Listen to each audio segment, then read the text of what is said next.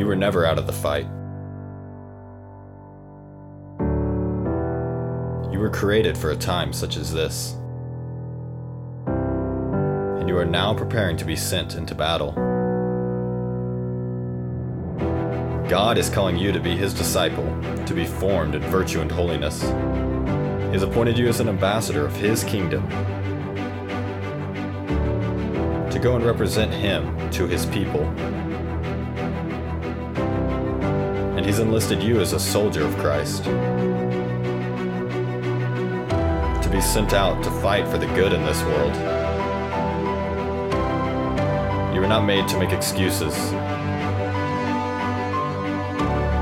It's time for you to take extreme ownership for your life, for all of your life. It's time to rise up and finally be the man or woman you were created to be. Follow God.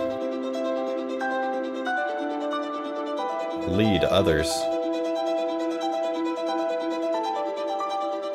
And never surrender. It is time to begin seeking excellence. Father Casey, it is great to have you with me today. How are you, my man? Oh man, I can't complain. God is good. It's awesome uh, to be here and to, to connect with you and to uh, be a part of your podcast today.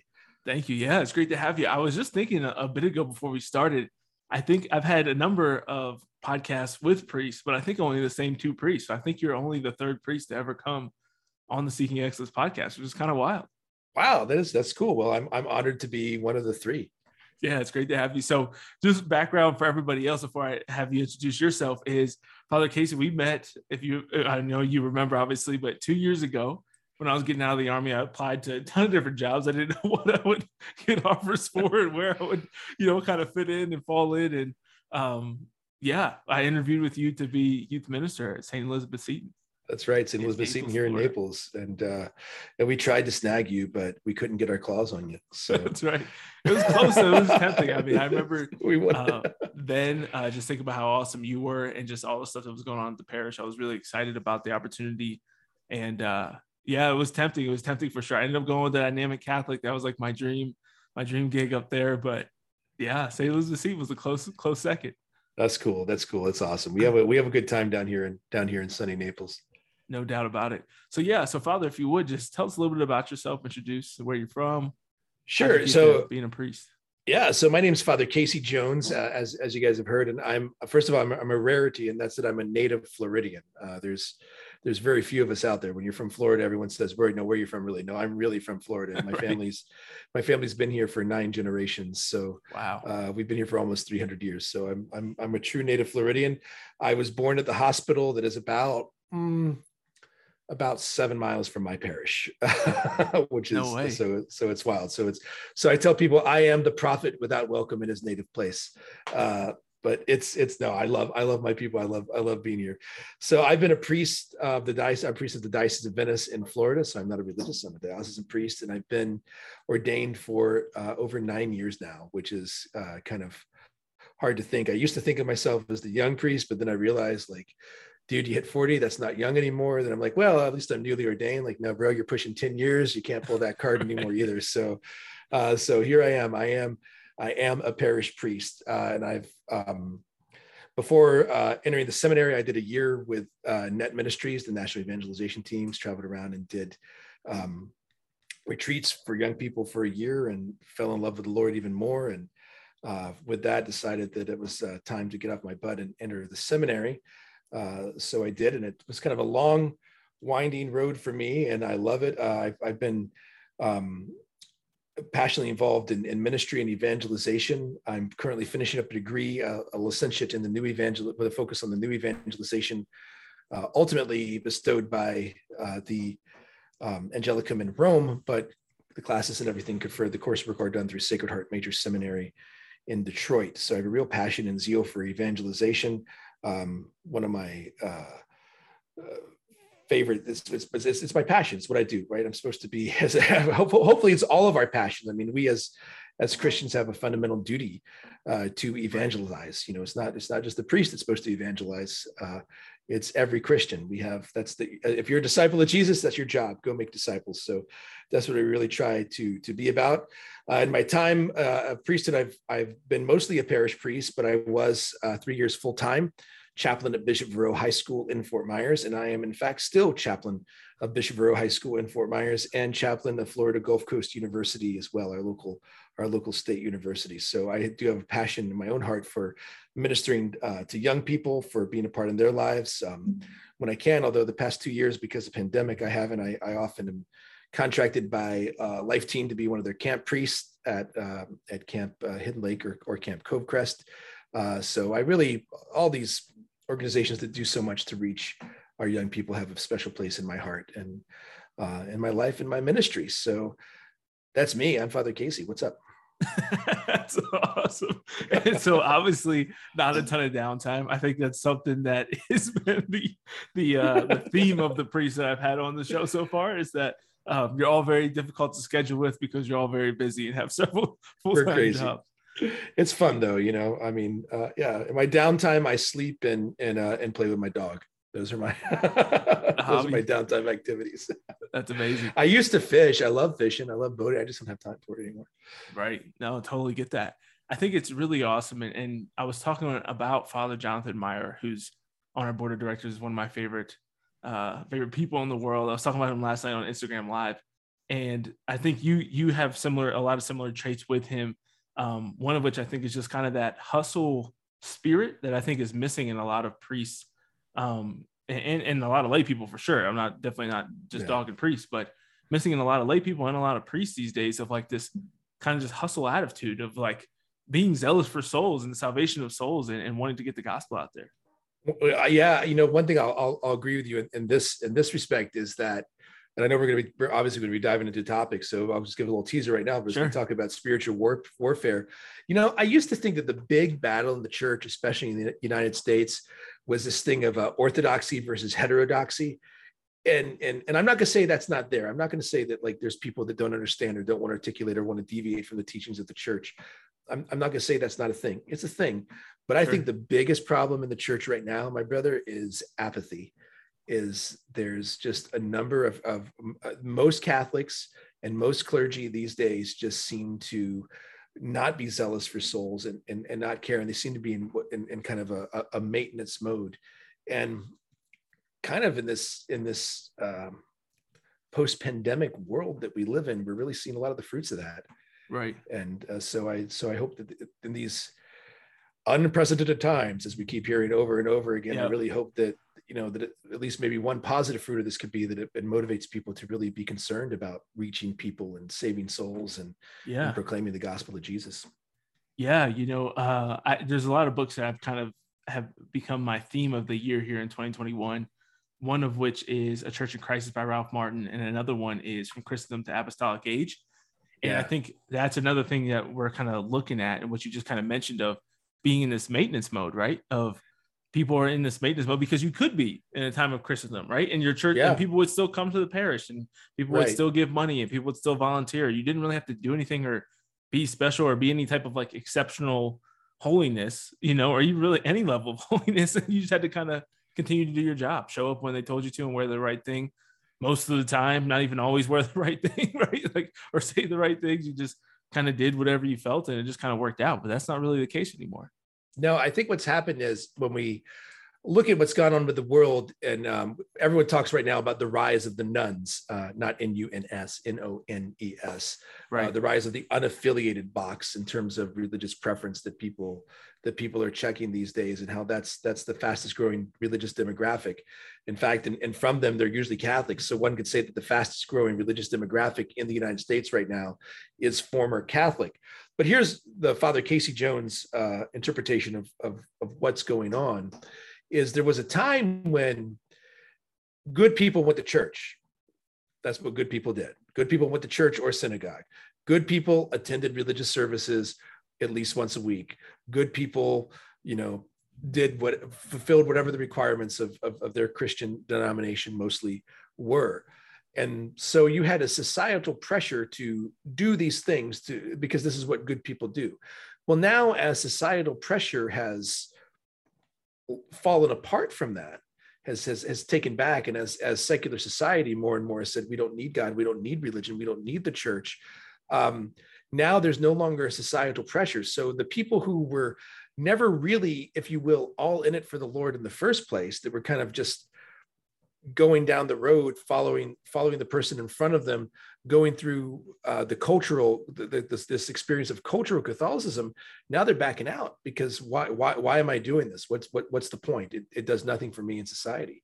Right. so this is now where it's the church's turn to step up and say this is why a life with christ makes a difference yeah absolutely and i think that's something that is so intriguing especially when you read books like from christendom to an apostolic age is they talk about, and, and I know Emily was just talking about Archbishop Aquila here in Denver, talking about this recently at their diocesan retreat, is that back in the day, typically when people think of an apostolic age, you're typically thinking about people who have no knowledge of God or they don't know about Christianity or they don't have access to learning about the gospel. But now what, what's so different about our time is exactly what you just said, is a lot of times it's people who have known that, who might have even been raised in that and are rejecting it anyways. And so now you're kind of making a, a second effort of trying to evangelize people who eh, the the hardest part is that they're a quarter evangelized but feel like they fully have experience and know everything about the faith and have chosen to reject it anyway when it's really like dude you don't know anything about this stuff that was like the meme I went. I saw a meme of of uh of it was of Martin Luther nailing his uh, his 95 thesis to the door at the cathedral, mm-hmm. and it mm-hmm. began with,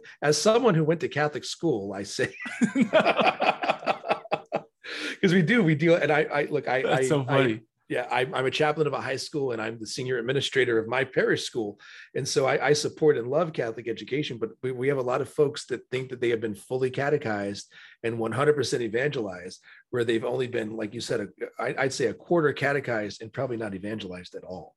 Right. And uh, so it's it's a it's a it's a real a real pressing thing um, in a real difficult situation. But this is kind of the point of what of what i what i I think why you invited me on here is I, I wrote, I'm writing my um, licentiate uh, thesis on evangelization as spiritual warfare, because I think it's time for the church to understand that proclaiming the word of God is an engagement with the angelic realm. There's an engagement with with the powers of good and evil, and so when, but the, I think the first thing that, that people need to realize, Nathan, is there's a war going on there's a war going on for the salvation of souls. Right. And I think too many of us are unafraid to even go there to think about it, much less to engage with it. Yeah, no, for sure. And I think, you know, it's an intriguing time to be recording this because I often make this example, but I think that now with what's currently happening on the world stage, it's even more relevant. Is I always say, you know, it's really dangerous to forget that there's a war going on when you're in the midst of it or when you're threatened by it and the ones you love are threatened by it. But that's really what the devil's been so effective of, of getting so many people to believe. And I think the right. same thing was true in Afghanistan for a long time, right? People mm. kind of forgot over the last 10 years. It's kind of like, yeah, we're, we're kind of still doing that, you know, like we're not really like everybody's kind of campaigning Obama, um, Trump, Biden campaigning on pulling troops out of Afghanistan. And then finally it happens. And now it's obviously just a shit show over there. And now everybody's kind of like, what are we going to do you know and and we're starting everybody's kind of waking up to it again. Why? Because now we're threatened. And we realize yeah. that we're threatened. The difference i think in what's so interesting in the spiritual warfare realm is that you're kind of always like at, at threat right? And if you're not actually engaged if you're not actually being shot at in the spiritual warfare that's going on then you're even more in danger. That's the interesting part of it right? Is you're only getting attacked and you're only getting pushed back and actually like preyed upon if you're actually doing something offensive for the sake of the kingdom of god if you're not and you're just kind of like casually drifting into hell and away from God, then there's no need. The devil doesn't need to come and pursue you and attack you. So it's kind of opposite in that way. Yeah. You know what I mean? And so it's just kind of like they can just numb you. The devil can just numb you because you're most at risk when you're least attacked, if that makes sense. Right, right. And and you know the thing about the the attacks of the devil is here's the bottom line is it's it's a um, about spiritual warfare is the devil's fighting a losing battle right so you don't have to be afraid of the mm-hmm. devil like if you are a christian and you're especially if you're if you're if you're remaining in a state of grace and you're and you're pushing you're frequenting the sacraments you know you're you're you're staying grounded in the teaching of christ and his church um the devil the devil can't do anything to you i mean there are things you can influence in your life around you, but ultimately you will have victory in Jesus Christ. And and and, and the battle of spiritual warfare, um, you know, the battle of good and evil is a battle of light and darkness. You know, we don't believe in a yin and a yang. Uh, where there's these equal powers, where it says right. light and the darkness. When light enters the room, the darkness has no choice uh, but but to leave. And so the powers of hell flee and tremble uh, at, at the very name of Jesus but we do need to understand though that when you are proclaiming the gospel when you're fighting for the kingdom yeah yeah you are definitely ticking off the powers of darkness like there's there's no question they're they're yeah. they're going to be mad and they're going to retaliate and uh, uh, you know one example we see of this um, is is in the gospel in mark's gospel jesus goes to preach in the synagogue and what happens a demoniac starts yelling at him and freaking out and screaming mm-hmm. and all of these things going on. Now, I don't know. Maybe there's a chance that that could have been an everyday occurrence in the synagogue. We don't really know. We can't really infer that from the from the context of the scripture. But I'm guessing that that was a little out of the norm for them. That right. wasn't something. That Let's hope, yeah. You know, I mean, I think that like when you know when Elder Tobias got up and, and read from the Torah, that likely demons weren't screaming. But th- that that's the whole point is the demons had no reason to scream until Jesus Christ came in and he and he preached with authority. The the, the word right. uh, Mark's gospel uses for that authority is exousia. So that when when Jesus spoke with this exousia, boom, like the the, the like the, the the powers of darkness woke up, but also they had no they had no choice. Uh, but but but to be subjected to him. And if you remember what they said to him, they said, Jesus, son of God, or um, or Jesus, son of David, trying to remember which one it was. I have to pull up the passage in front of me. But the, the question is, are you have you been sent here to destroy us? Spoiler alert, the answer is yes. Yes, he was. yes. yes, he has. He has come to kick your tail and to take names, and and he's done. And and and and so that, so right away, like in in Mark's gospel, you see this whole setup that Jesus comes in. This is why if you ever look at Mark, um, if you look at the, the depictions of um, of the evangelists, Mark is always depicted as as a lion. Why? Because because mm-hmm. Jesus is the lion. Jesus is just this BA character that just comes in, roars, right, upsets the powers of darkness and, and causes them to flee and destroys them. So, but I think it's important for Christians to realize one, if you're proclaiming the gospel, you're gonna you're gonna piss off the powers of hell. Uh, but two, if you're proclaiming the gospel, the powers of hell have no dominion and have no power over you and can't right. control you. So it's it. So there's there's this this tension and I would say that's a tension that's integral, integral to the life of a Christian. We should expect it and we need to know that it's real and we need yeah. to engage with it. Absolutely. Yeah. I always say, you know, it's it's very similar to going back to the soldier comparison, you know, and talking about battle. It's like when I remember my first night in the post when I got to Jalalabad in Afghanistan, to Jalalabad airfield. It was our first night there, and that's where we knew we were kind of going and where we were replacing the unit that we were replacing and it was our first day when we got there. It was, I mean, like 10 minutes off the plane, and the mortar sirens go off, and we got like our first mortar attack in Afghanistan. It was like our third day there, but our first day at the base that we were staying at, like indefinitely. And you know, I I often look at the adversity or, or spiritual warfare of the Christian to be like, this is this is expected. Like, what do you, what did you think was gonna happen? Like when you got over here, right? No, we weren't in the bunker. Like, I can't believe this. Like, what is going on? This is unthinkable. You know, it's like, no, yeah, this is what war is like now. Oh, yeah, know? we like, jumped in the middle of a war zone. Like, right, yeah, yeah here's so, war. So this is gonna happen. Yeah, this is gonna happen every now and then. And so you have to yeah. kind of have that. We don't really, I think, have that experience. But one question I want to ask you, Father, is for you, sure. obviously, with what you're saying of, of people who proclaim the gospel and you being a, a priest is, is a pretty good way to proclaim the gospel. You do it every day. Right. Um, and so um, how have you experienced spiritual warfare? Because I feel like a lot of times when it's talked about, it's often talked about in like talks with men and we're battle and you know yeah. spiritual warfare and all these things. And it's kind of abstract. But like, can you talk about any ways maybe that you personally or stories that you've heard, or what are some concrete ways where you could say if somebody's like, how do I know if I'm experiencing spiritual warfare? What right. is it? What is it like? What are some of the tangible aspects of yeah. it? So rarely will I say does spiritual warfare look like something you would see in in in the in the Exorcist movies, right? Right. Um, you know what what I call the extraordinary manifestations of of of the powers of evil, where you have people who are, um, you know, and we have saints. We have saints that were severely oppressed by the devil. The devil would, would torment saints like Padre Pio or Saint John Vianney, right? If you ever read their stories, like how the yep. devil would set their bed on fire, like um, you know they'd get, be physically assaulted uh, by demons and, and stuff like that. I have not experienced that in my life okay? Um, have there been moments in my life where maybe you know something kind of supernatural is going on that um, that looks strange like you know some you know something falls off the wall or something?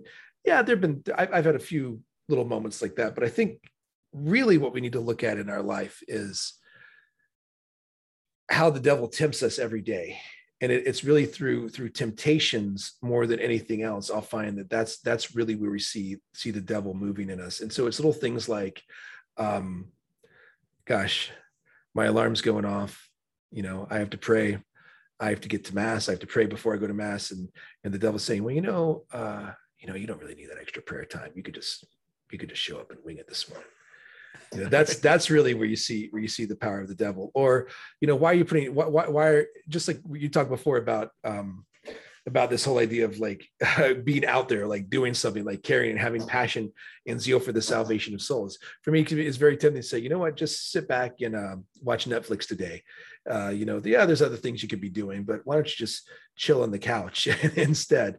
Uh, from from like the the serious temptations that we that we get in life, you know, where where as a priest, uh, you know, as a priest, I'm, I'm a celibate man, and I'm celibate for the kingdom of God, and I'm I'm happy in my vocation.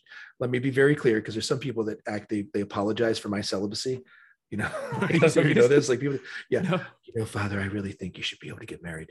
Now they don't do that as much after you're ordained. They did it to me when i was a seminarian all the time. It was like very apologetic like i'm so sorry. Like i told them someone died like you know really? to be a pre- oh yeah they were they were really weird about it. And like no. So first of all i want to say i am happy in my vocation. I'm fulfilled by my vocation. Uh, my love for the people of God is is is real, and and the love I receive from them, and and and the fruitfulness of my ministry brings me a lot of joy. Now, but if I'm going to be real with you, there's going to be moments in my life where I'm lonely. There's going to be moments in my life where I'm sad and I'm tired. And guess what? I talk to a lot of married married uh, women and men, and they go through the same thing. So right. not, it, it, it, happens. It's a thing. And but wait, there's no perfect vocation where you're there's no there's no vocation and things are yeah, where you're where you're gonna where you're gonna feel the joy all the time, where you're gonna experience this affect. No, no, there's not. There's not. It doesn't happen. But there are those moments where you know, I, I might be tempted to, to, to, to, sin against purity. I might be tempted to uh, let my emotional guard down with, with, with, with someone and kind of, um, uh, you know, violate some kind of boundary. Um, there's just moments where, um, you know, constantly in today's society, right, we're, we're bombarded with, with images that aren't that aren't pure in nature. So there's a tempt the temptation to not have custody of the eyes, um, and so on and so forth. So I'll say that, and these are the everyday struggles of, of spiritual warfare that I encounter. But there are some days where you can just tell, like, um, I gotta, you know, if, if I'm getting ready to do something um, good, and I, I find it more often than not in, in, in, the confession, you know, I'm getting ready to go over to confession. It just seems like everything in the world fights to put me in a bad mood before I celebrate the sacraments. Mm. Why? Because the enemy wants me to be distracted. Uh, because I, I believe wholeheartedly that for me as a priest, and really for anyone though, the sacraments are where we experience spiritual warfare because that's where we that's where we declare God's victory.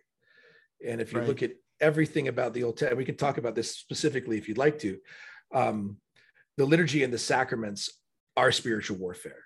They mm. because they they declare Christ's victory over the power over the power of darkness. Um, and I give some examples of that if you'd like. That'd be awesome. Let me. I just want to jump yeah. in real quick uh, and just say, you know, going back to the the priesthood thing, and I don't want to derail yeah. us into this, but yeah. I, just wanna, I just felt called to say this.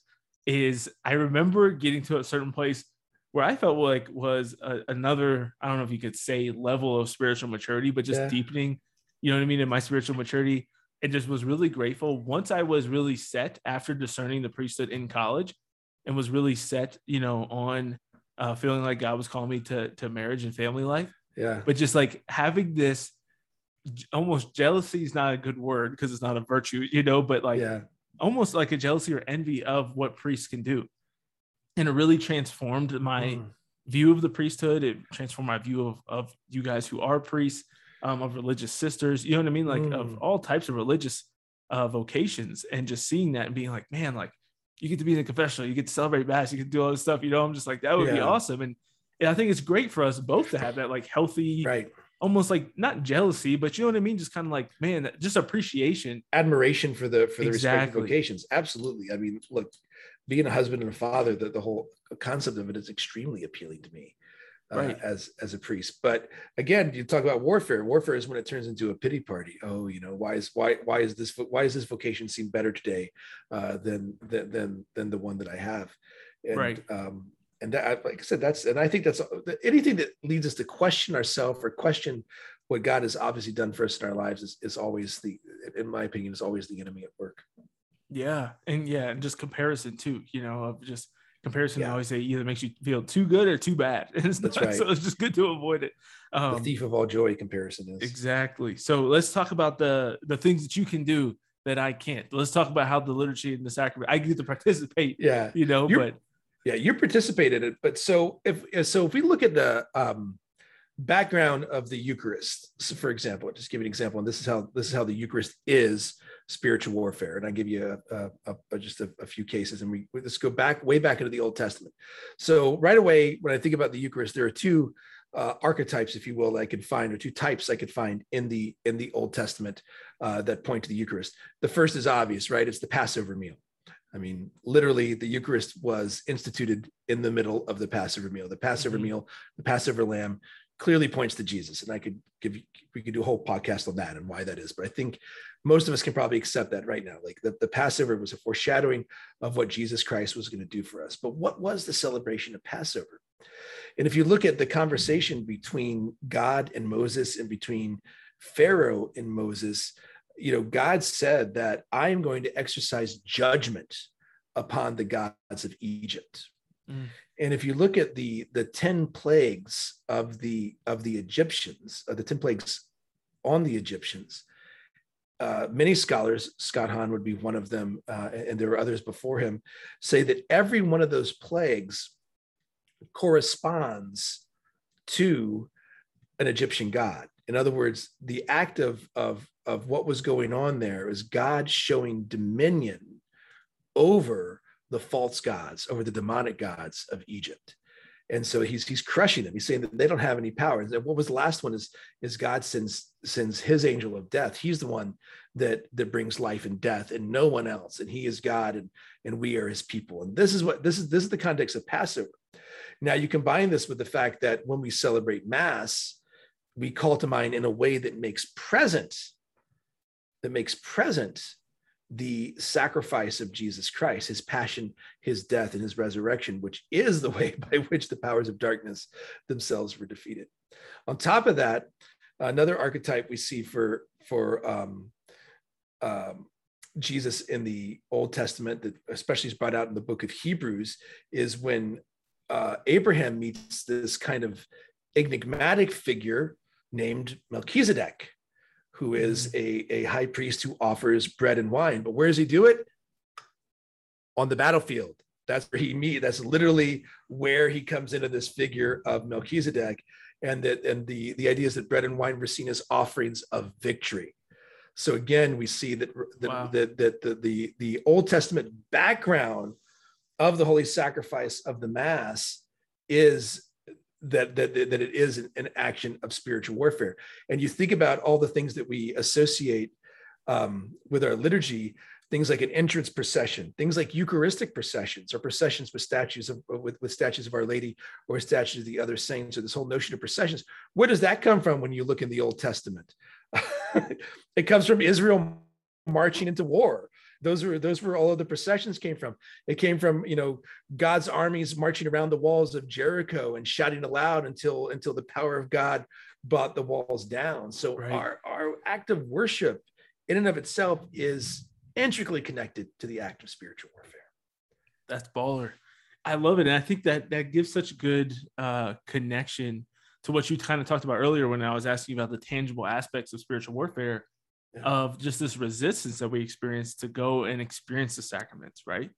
Yeah. Of just, uh, you know what I mean? And I think like so many people don't, and I'm, I'm trying to remember back to when I didn't really uh, correlate those two things because I know for a long time I didn't, right? When I didn't recognize that the temptation to lust, temptation to do, Yeah. you know, all types of evil or to avoid all types of good, right? And all types of grace to avoid those things I didn't realize for a long time that that was actually spiritual warfare. It wasn't until, you know, I think prayer obviously you can't overestimate the the importance of prayer in your life, right? Your personal yeah. prayer life, mental prayer, and just kind of growing in that, and just the awareness, the acute awareness that you grow in as you grow in your mental prayer, to start to realize some of that stuff and be like, I, I you know, I just talked about this on a podcast with Emily, um, and our friend Bella, and we're talking about you know sexual temptation, and we're like, you know, you have these thoughts, and you're like, I'm not, I didn't think that, you know what I mean? Just like I've had it in positive ways in my prayer mm-hmm. time with the Lord, and I've had it in negative ways in times of temptation and lust and deceit and envy and all kinds of stuff where I'm like, where did that thought come from? You know what I mean? Like I didn't even yeah. that was not from within me, but like still just kind of like crept into my mind.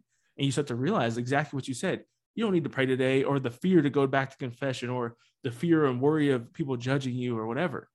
The fear that people have going to confession is totally. I'm glad you brought that up. That is one that I, I see all the time, because I'll, I'll I'll I'll have good people who come in, and you know, and of course, the first thing the first thing I say is, well, the first thing I say is welcome, and then the second I say the sign of the cross, and you know that I greet the people and say, you know, may the Lord, um, you know, help you to make a to, to help you to know your sins and to trust in His mercy, and you know, then the person will be a long time since their last confession, and um, which always makes me sad. But they'll say like, "I wanted to go, I wanted to go, and I just couldn't. Like, I just couldn't." I'm like, well, I said, "What was keeping you back?" Like, I don't know, fear, shame. I said, "Well." I said, "Is this a terrible experience for you right now? Are you are you happy with it?" They're like, "No, this is great. As soon as I come in, it's great." I said, "All right. So, is this abnormal for you? Have you had a bad experience with another priest that right. that made you not want to go to confession?" Like, no. And, and so this just tells me that whatever's keeping people from going to confession is not a flesh and blood because it's it's completely irrational. That's right. that's keeping people from uh, from from going to experience God's grace. Why? Because that's the devil. The devil's the accuser if you remember um, Adam and Eve when they uh, were in the Garden of Eden, we're talking about real spiritual warfare. The serpent tricked yeah. them, right? And they they they Absolutely. they ate they ate the, the they ate the food, and then what's the next thing they did? They heard God coming, and what they do? They, they hid. They right. jumped. They were scared. Uh, God, this is a God who walked with them in the garden every night, and all of a sudden they don't want to face him anymore and that's why because that's that's what the devil does. The devil will first he tempts us into sin. So uh, oh you know this sin is going to be so good for you. You don't understand. It's going to make you feel good. You're going to be completely fulfilled you know you're going to your stress is going to start to melt away. Just just do this one thing. And then the minute you do that one thing the minute you cross that line into sin then the devil tells you what a piece of garbage you are. Yeah. and you experience this you experience this sense of shame and yeah. separation. That's spiritual warfare. And i think so many people don't realize that yeah. um, that we're, we're fighting against things that aren't of flesh and blood. Yeah. Yeah it's so big. And i think yeah I, I just wish more people would just kind of know that. I'm so glad we're talking about this and just starting to realize because when you have that awareness, you start to experience some of those things. Like one, you can start praying directly against them, right? And you yes. start to like call God into those moments. Um, but you also like, I think if you have any, uh, I don't know if it's dignity or, or maybe it's pride or uh, zeal or courage, whatever it might be. Um, but you get pissed off, right? And like you actively want to do it more. Like, right. It, it, to me now, like I think it's kind of this huge hump you have to come over, right? And then it almost gets a little bit easier on the other side because then once you start to realize, like, once you once you really fall in love with God, you obviously start to hate the works of the devil. And when you hate the works of the devil and you realize that he's actively working against you or your family or your friends, whatever, you like get pissed off and you see that and you're just like, no, I'm going to do it even more now. You yeah. know what I'm saying? And it's yeah. like you have that moment. And I've been having some times, you know, some of my experiences have been uh, definitely haven't had my bed set on fire yet. like, yeah, yeah, right. like the great saints, but and hopefully it never does. But um, and I don't think it will. But uh, I think you know one of mine has been at certain times in my life of just kind of like being rattled at nighttime and like yeah being caught with yeah. like anxiety or like literally feeling like at times like I'm being like shaken and woken up. Right. You know what I mean? Yeah. Or somebody like yeah. grabbing my foot or something like that. And just like, yeah, that's kind of stuff I was kind of alluding to earlier. Yeah. Yeah. Weird moments like that of like feeling like, you know, that presence. And you kind of have this and I, and oddly enough, you know what I mean? We scheduled this like two weeks ago, but I, I literally had this last night and it was like this crazy, um, you know, I, I just kind of woke up and I was super tired, right? Super tired. I even took like melatonin before going to bed so I could like get a good night's sleep. And, uh, and, and I just had this kind of waking up and I just kind of felt like there were so many like almost kind of nightmares, anxiety, just like really like negative thoughts between like Afghanistan and stuff, worrying about Mm. my life and my ministry and Yeah. my job and my relationship and all kinds of stuff. And I'm just like, I don't think any of these, you know, and like, but praise God, you know, that like I'm down the road enough and have dealt with it enough that I can start to realize I'm like, I don't that, like none of these are my thoughts. You know what I mean? It's like I got up, turned one of my lamps on, and grabbed my Father Ripperger. Um, There you go. Yeah, Your your prayer book and- prayers for the laity. You know what I'm saying? Grab my holy water, bless myself, and just start reading some prayers out loud. And it was keep just a like, big bottle of holy water by the bed. I don't even. It's not even a standard holy water bottle because it just won't work. It's a bit. It's a big. really, A big bottle of holy water. So you got Yeah, the advantage of being able to make your own at home. That, you know, you it helps. It helps. I, have. I have people that come up to me and ask me to bless large quantities of holy water. I'm like, hey, I'm not stingy with sacramentals, but 100. percent In fact, if you if you read the if you ever read the Desert Fathers, uh, people like Anthony of the Desert, and all of these these uh, these these people that would um, you know the early what we call the early hermits of the church. Um, yeah, They talked about how demons would come to visit them at night. yeah, how and and I think that's that's absolutely absolutely what happens. I, I once had a spiritual director. He worded me like this, where you know when those things start happening, say, "All right, guys, if you want to stay here, that's fine. Uh, I'm going to go to bed now. All right. So if you want to if you want to stay and do all the tricks that you want, you want to keep trying to put bad thoughts in my head, whatever you want to do, I'm going to go to bed now. Okay. It's, it's Really? it's kind of the equivalent of you know what do you do with with with uh, with petulant children when they're acting up, but it- is- in those in those moments precisely where we turned where we where we need to pray and and um it seems like in all those moments is where prayer is the last thing we want to do is when we're when we're frazzled when we're not feeling good when we're stressed Mhm. um but that's precisely the aim of the devil is to is to, to, feed our prayer life and and to keep us away from god. So i always say practically you know one is is is, is pray. Um the rosary is a powerful weapon a powerful weapon um, against the powers of darkness. One i think because it invokes our lady. Um and our lady is a very um our, our lady is a figure that that's torments the devil and I, I can say that as I, I'm not an exorcist. Uh, I've never been an exorcist, but I've been present and assisted at exorcisms before, and it's always baffling me. And I've heard the testimony from exorcists as well in my in my research that you know they say all the saints' names, and when they but when they say Our Lady's name, the the the demoniacs will scream, will scream, and I think it's because if you understand the whole um, history of the fall of the devil the fall of the fall of Satan from heaven, they say it was the moment that God revealed his plan of the incarnation of Jesus, that, that they would be subject to, to God who is made flesh. In other words, that they would be subject to a human being.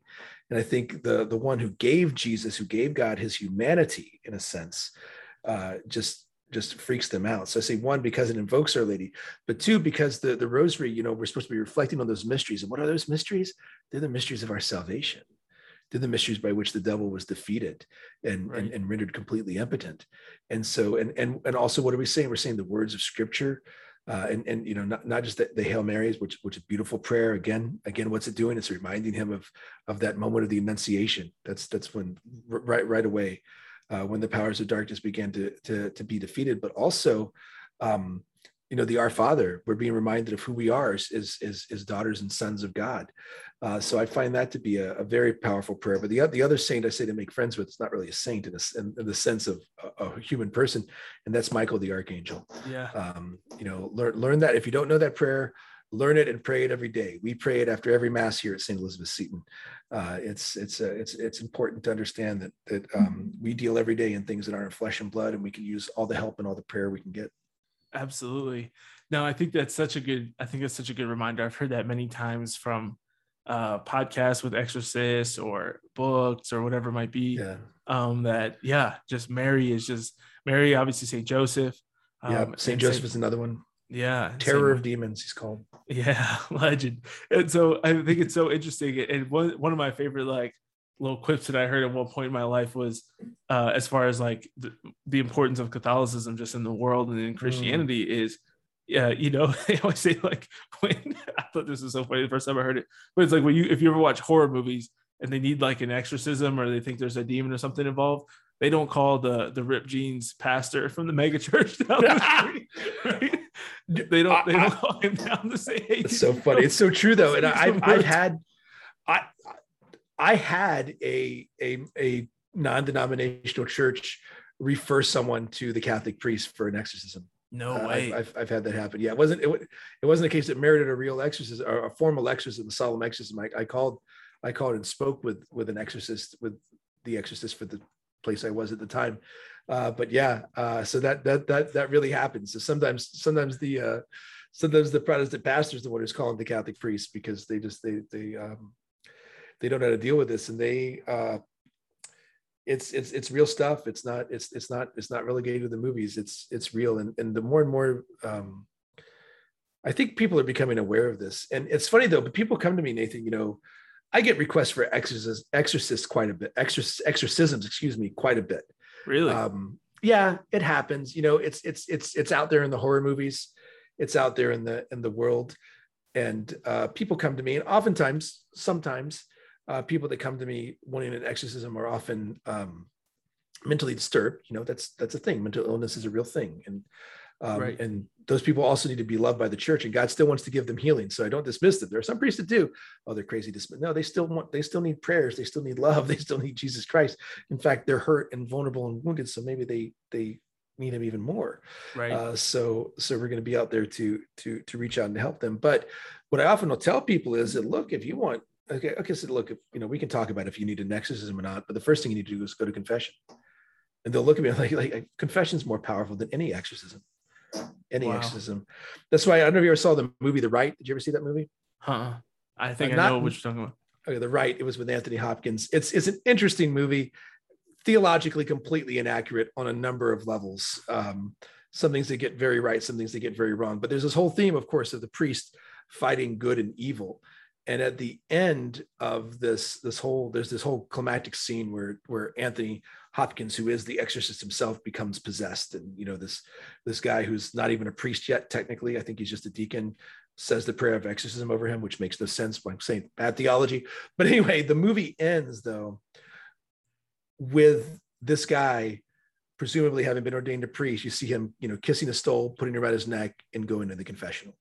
Mm. And I'm like, wow, Hollywood actually got something right. Like that's where the real battleground is, right there in that box. Yeah, which again goes back to what we talked about Yeah. why the devil is so eager to keep everybody out of it, Oh yeah, you know? Um, and then the other thing I was just thinking about too is I think another obviously huge uh, ploy of the devil is kind of goes back to forgetting about um, forgetting about the warfare that's going on around us is how many people don't don't believe in Satan and, and just kind of getting people to yeah I mean one of the reasons why do why do people not realize when they're being tempted or they're being tempted to laziness or sloth or lust or whatever it might be not realize that that's the devil well most people don't believe that the devil exists yeah. I I say that's one thing I'm thankful for. Uh, I don't think anyone will ever um, accuse Pope Francis of of being too clear and too specific on a number of issues. However, I will say our Holy Father has been so clear so many times about the reality of the devil and and the necessity of of, of- understanding that and therefore engaging in spiritual warfare. Like this this pope believes and, and, and teaches and said boldly several times yeah the devil is real. Uh, there there is a personal supernatural evil out there and we need to be aware of it. And in fact not only do we need to be aware of him as christians but we need to be aware that if we're doing our job as christians we engage with that every single day. Yeah. And it's such an interesting thing, you know, like I think when you're experiencing the whether it's night terrors or whatever happens, you know what I mean? Of like it's just been so interesting as I've grown deeper in my relationship with God and my belief in the sacraments and all, you know, belief in scripture and all those things. It's like it, it has to, I, I feel like it has to accompany a belief in the devil and a belief in the evil forces around the world. And it's not like this, you know, when I when I'm up in the middle of the night last night, like it's not it, it was almost it was really kind of interesting because I was kind of in this like nighttime fog, but it was kind of like so natural for me to be like, yeah, this is very possible that these are just like evil forces that want to like discourage me. They don't want me to sleep well. They don't want me to get up early Yeah. and crush it tomorrow like I plan on. And so it's like, uh, yeah, two things, you know, of being like one, like, yeah, no, I know you're real. I know you exist, which is why I'm gonna pray these prayers because I know you can't do anything. You know, once I invoke Mary and Saint Michael and yeah Saint Joseph and and Jesus, uh, you're gonna have nothing you can do. And then and my guardian angel, and then it's like, and two, I'm still gonna wake up tomorrow. I'm still gonna do everything that you don't want me to do. You're not gonna stop me from doing this, and just kind of have that mindset. But yeah, it's really interesting how well the devil has convinced people that he doesn't exist or that hell doesn't exist, hell isn't real. It's just become such like a, especially among the nuns. You know what I mean? Because why would you yeah. fall away from the Catholic faith if you believed in the devil and, and hell? Well, I think that's the biggest part of it too. Is nobody ever wants to talk about hell anymore. No one wants to believe in, right. in the in the danger of hell. No one wants to talk about the the uh, about damnation, and, and this is this is why the gospel has not been preached. Let's be frank. I mean, if we realize that, look, you know, I, I, I closed I closed the homily today with mass to say that you know we need to forget we we often forget and we need to remember that without grace we're lost. In fact, without grace we're damned. It's it's it's God's grace alone that gives us salvation. It's it's the blood of Christ alone, uh, and His merits purchased for us on the on the cross that bring us salvation. And and if we forget that besides that, we don't deserve heaven. Any anyone who thinks that they have heaven coming to them uh, is, is lost. And the gospel of the world tells us that um, that the road to uh, hell is narrow uh, and the road to heaven is broad and, and easy. Right. That's not what the gospel says. The gospel says that the road to the hell is wide and easy, and, and the road to heaven is narrow. We heard today Jesus said it's harder for someone who has riches to pass through the eye of a needle uh, than, than, for a camel to pass the eye of a needle mm-hmm. than, than, than to enter the kingdom of God. In other words, um, it's impossible in our own, but with God's grace, it's amazing. Now, with all deference to to people who have different views on on salvation and dare we hope and and all of these things and there's some pretty prominent figures in the church that have um, theologically sound opinions on it but the, the reality is though when when people ask this question to jesus he said he, he didn't answer he was very vague he's but he did say to his apostles you strive to enter in through the narrow gate. So in other words he's saying that for those of us who know we should we should not take our salvation for granted and we should be re- relying heavily on that life of grace. And we also have the obligation to tell other people that christ is the way and the only way uh, to receive eternal life. Right. Yeah no it's so important. I think it's really interesting and you just reminded me of uh, the verse of scripture that another friend that I just had on the podcast recently kept bringing up throughout our episode was just if the if the righteous is scarcely saved, you know what then will be of the of the sinner and the unrighteous. Yeah, yeah.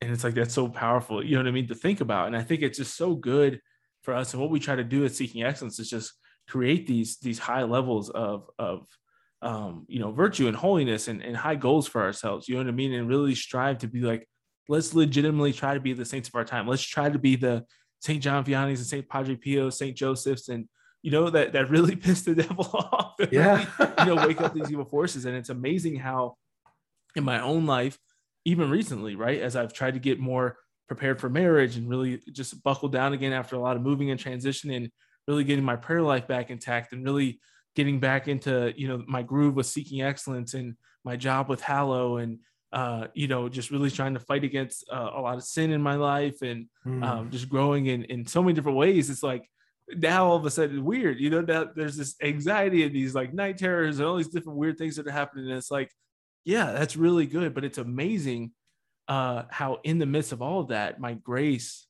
how your grace increases as well. You know what I mean? Because I think it's easy to think if you're on the outside of that to be like, well, you try to do you try to do good, and then bad things happen, and it's like you just have to push through a little bit, right? Like God wants you to show a little bit of perseverance, a little bit of fortitude, a little bit of heart, and then it's like His grace is just crazy and how it abounds, and how Amen. much you have to withstand that.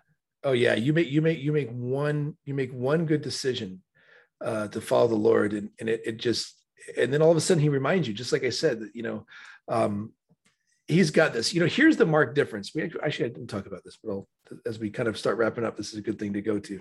You talk about this this idea of, of being a soldier uh, in afghanistan. And, and, the first time you heard those sirens you're like this is real. And um, i love that you share that. First of all it's so human and good for us to hear that soldiers experience fear and like you you, you experience that moment of, of, of trepidation. But here's the thing is you had every right and every reason um, to to to experience that in afghanistan because you didn't know the outcome of that day. And that's right. i think that's the that's the fear that the the soldier always experiences. The soldier doesn't know if he's going to live to see tomorrow. Like he does not right. Know the outcome of that day but as soldiers for jesus christ we do know the outcome Right. The outcome is victory. The outcome is resurrection. And that no matter what kind of stuff the devil or anything in this world throws at it, throws at us, it's never going to have the final say. It's never going to have the last word. Uh, it's you know the last word is always going to be victory, uh, Jesus Christ. I tell my people, I said, look, you can read the scriptures. Please do read the scriptures, but I'll give you a spoiler alert. You can you can skip all the way to the end. We win. We win. The church of God is triumphant. The saints of God overcome. We are cleaned by the blood of the, the, the blood of the Lamb, and, and, Jesus Christ leads us to victory. That's right. We win. So we can always take joy in that fact. And that's what I love is when we when you have those moments where you decide to do the right thing, and you can just it's almost like you can feel like you just make that decision to push forward. And it's almost like the angels, you know, kick in behind you and just and, and help help you make that final shove that you need. It's it's it's amazing to see the way grace outpours like that. Absolutely. It's so good. You know what I mean? And, and it is just, you know, there's this testing period and it's not just once in your life, but oftentimes, you know what I mean? That, uh, yeah, God just, just is refining you and, and is making you stronger and is giving you the grace and, and just, it's, a, it's an incredible journey, obviously, as you know, um, but it's so fun. We just want to encourage people to just take the next step. And especially today, I think if there's one big takeaway from today's podcast, it's you probably need to go to confession hey, do it. Uh, when in doubt, go to confession. Uh, you know, receive receive the power of, of Jesus in the Eucharist. Uh, you know, because I I think that there's so many of so many of us aren't experiencing the fruits of of the Eucharist because we're not disposed to receive our Lord in Holy Communion, mm. and and so the um, so I don't think the devil works nearly as hard at keeping people from mass if, as he does at keeping them away from confession. Because if um, wow. if you're not if you're not in a state of grace, you're not receiving the graces anyway. Uh, but if you're in a state of grace, you know, then you're receiving all the graces yeah. from the Blessed Sacrament, from the power of the of the of the Holy Eucharist. So that's yeah. so real. Hashtag truth, hashtag facts.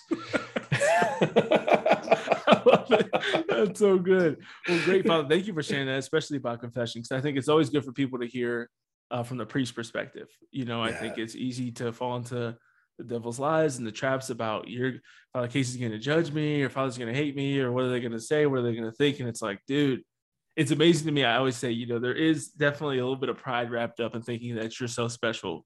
Yeah. That your sins are going to stand out in two hours of confession lines or, you know what I mean? Yeah. Like my boy, my boy, Father Michael Nixon, uh, he's a, a, priest here in Florida in Pensacola. And he, he, uh, I, I, once heard him say he compares it to, you know, we're basically like God's garbage men, you know, when it comes to confession. and I don't think any sanitation engineer goes home at the end of the day and says, I had the most disgusting piece of trash today, or like where they can really remember like which piece of trash. Like you, no one sends as interesting as they think they are. Right. Yeah, yeah, yeah, yeah. yeah, yeah. It's so That's true. So, so, true. Yeah, That's awesome. Well, good father. So tell us where can people find you? I know you, you know I think this is great today. So tell us where we can find you on YouTube and stuff like that. Your YouTube channel. Yeah, the best thing to do is to follow uh, our parish YouTube channel right now, and that's the word Seton, like St. Elizabeth Seton, S E T O N, Naples, N A P L E S, Seton Naples, two words, and that's where you can find all of our parish live streams. And then usually by about midweek, we've isolated us isolated the homily, and people kept telling me I need my own YouTube channel, my own podcast. I keep going to do that sometime soon. Maybe I can do that in the four hours that I waste sleeping every night. Uh, no, God is good. I'm I, I, get plenty of I get plenty of rest. God's good to me. That's but yeah, I hope you guys can connect, reach out.